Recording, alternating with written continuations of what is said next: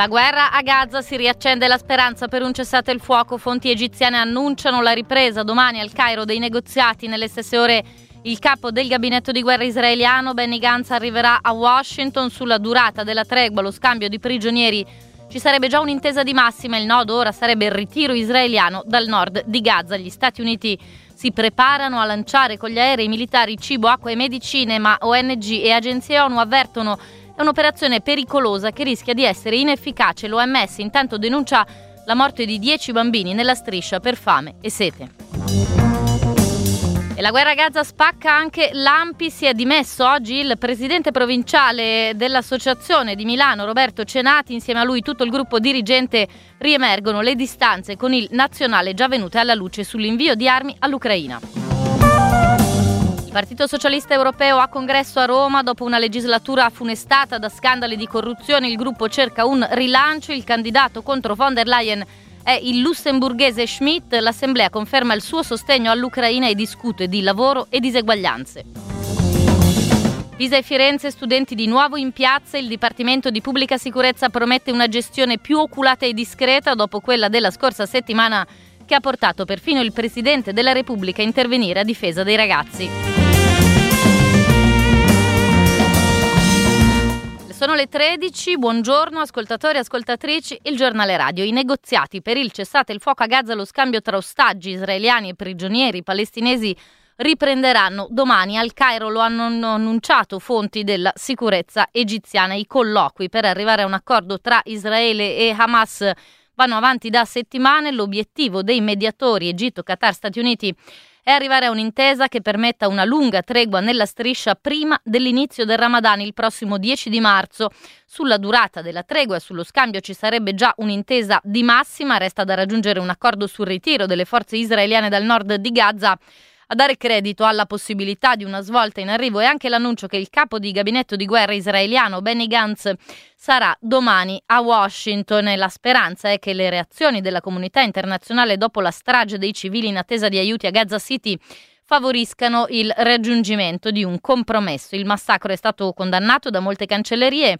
L'episodio sta isolando ancora di più le istituzioni israeliane che hanno però negato le proprie responsabilità. L'esercito afferma infatti che la maggior parte dei palestinesi è morta nella calca. A contraddire questa affermazione sono i medici degli ospedali che hanno accolto gli oltre 700 feriti di venerdì che dichiarano che l'80% di loro presenta lesioni d'arma da fuoco. Il dato è confermato anche dai delegati delle Nazioni Unite che hanno visitato le strutture. Da Washington intanto il presidente Joe Biden ha annunciato, l'avete sentito, che gli Stati Uniti stanno organizzando una grande operazione di aiuti che verranno lan- lanciati eh, o lasciati cadere sull'enclave dagli aerei militari. Sentiamo Roberto Festa.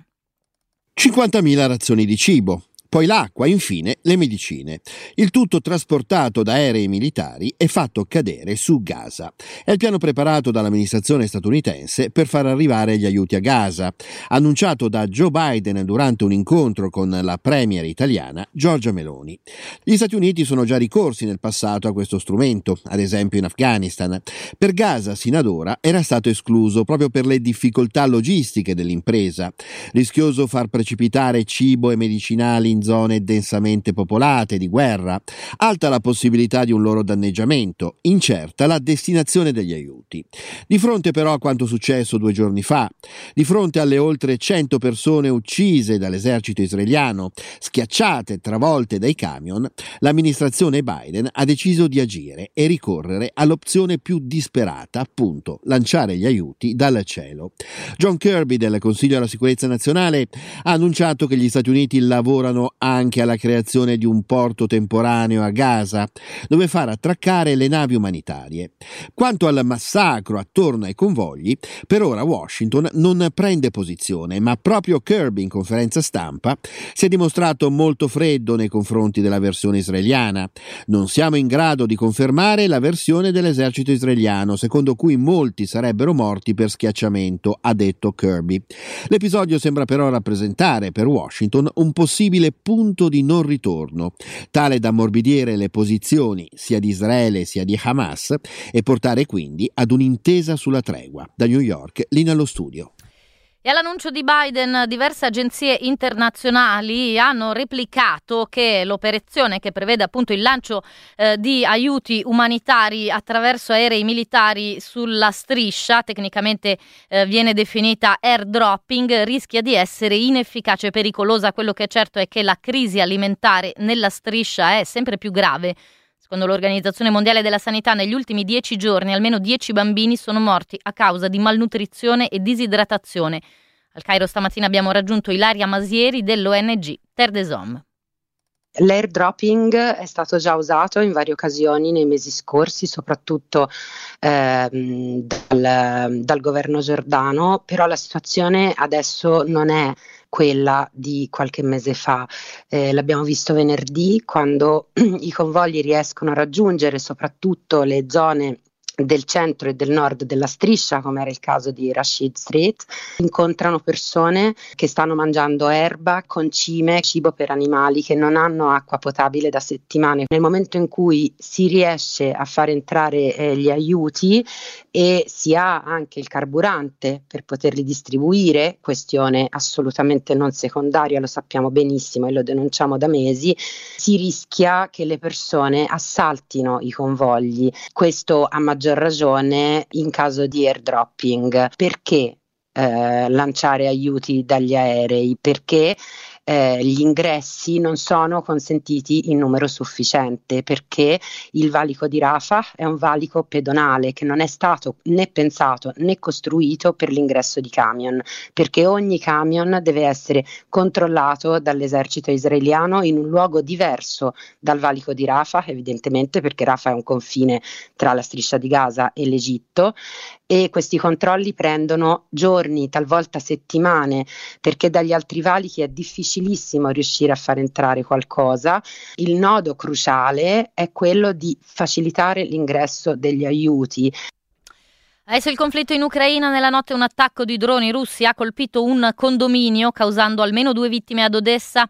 Sette persone risultano ancora disperse, ci sono anche dei feriti, diversi edifici in città sono danneggiati. I missili russi hanno causato un morto anche a Kupiansk, nella regione di Kharkiv. Alla luce degli ultimi attacchi, il presidente ucraino Zelensky ha lanciato un nuovo appello agli alleati. L'Ucraina ha bisogno di più sistemi di difesa aerea, ha scritto sui suoi profili social pubblicando un video che mostra le conseguenze del bombardamento su Odessa. Preoccupare Kiev è però soprattutto il conflitto sul campo, l'arrivo anticipato della primavera con il disgelo potrebbe favorire una ulteriore avanzata delle forze russe. I vertici militari ucraini hanno bisogno di riarmare urgentemente le truppe. Adesso veniamo al dibattito sulla guerra. Qui da noi questa mattina Roberto Cenati si è dimesso dalla carica di presidente provinciale dell'Ampi di Milano. Sentiamo Lorenza Ghidini.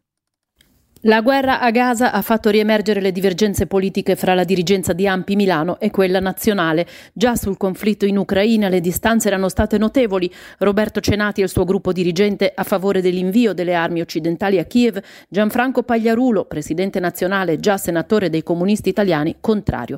Oggi è la parola genocidio che anche nell'Ampi crea divisioni dolorose, evidentemente troppo faticose da sopportare. Cenati lascia a pochi giorni da un'intervista Repubblica in cui diceva diceva che pronunciare quella parola davanti al massacro di Gaza non è corretto. Criticava poi le manifestazioni pro-Palestina del sabato, alle quali in realtà alcune sezioni ampi milanesi partecipano con bandiere e fazzoletti al collo, come anche dirigenti e militanti di partiti che l'Ampi la fanno e la sostengono da sempre.